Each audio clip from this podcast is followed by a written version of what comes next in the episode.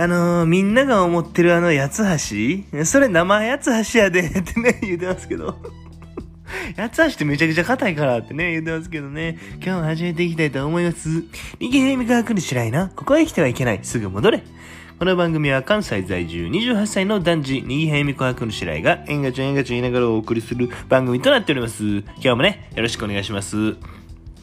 いや、世間はね、あのー、えーつい、ついこの間までですね、うん、まあ、あの、小盆休みですか いやー、お盆やろってね。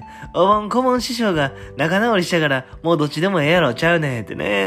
お盆休みですかちょうど終わったとこですかね。うん、言うてますけど、うん、どうでしたか皆さん。まあまあ、ね、あの、夏休みなんて言ったりもしますけれども、はい。まあ、世間的にはね、こう今までよりは、なんか旅行なんかにね、行けたりもしたんじゃないでしょうかね。うん。まあね、あのー、旅の恥は行き捨てなんて言いますから。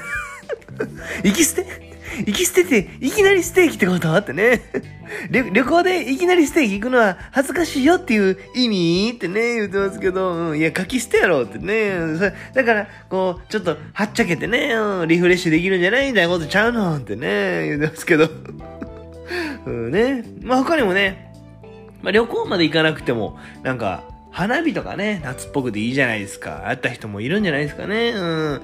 もちろんね、こう花火大会なんかもいいですけど、うん。どうですか？手持ちのね、花火なんかもやっぱ夏っぽくていいですよね。うん。そう、花火ってね、こう可愛くて、うん、なんか、うん、綺麗ですけど、まあまあそうは言ってもまあ一応火なんでね、こうやるときは近くにま水がある環境でちゃんと、えー、やってほしいなと思います。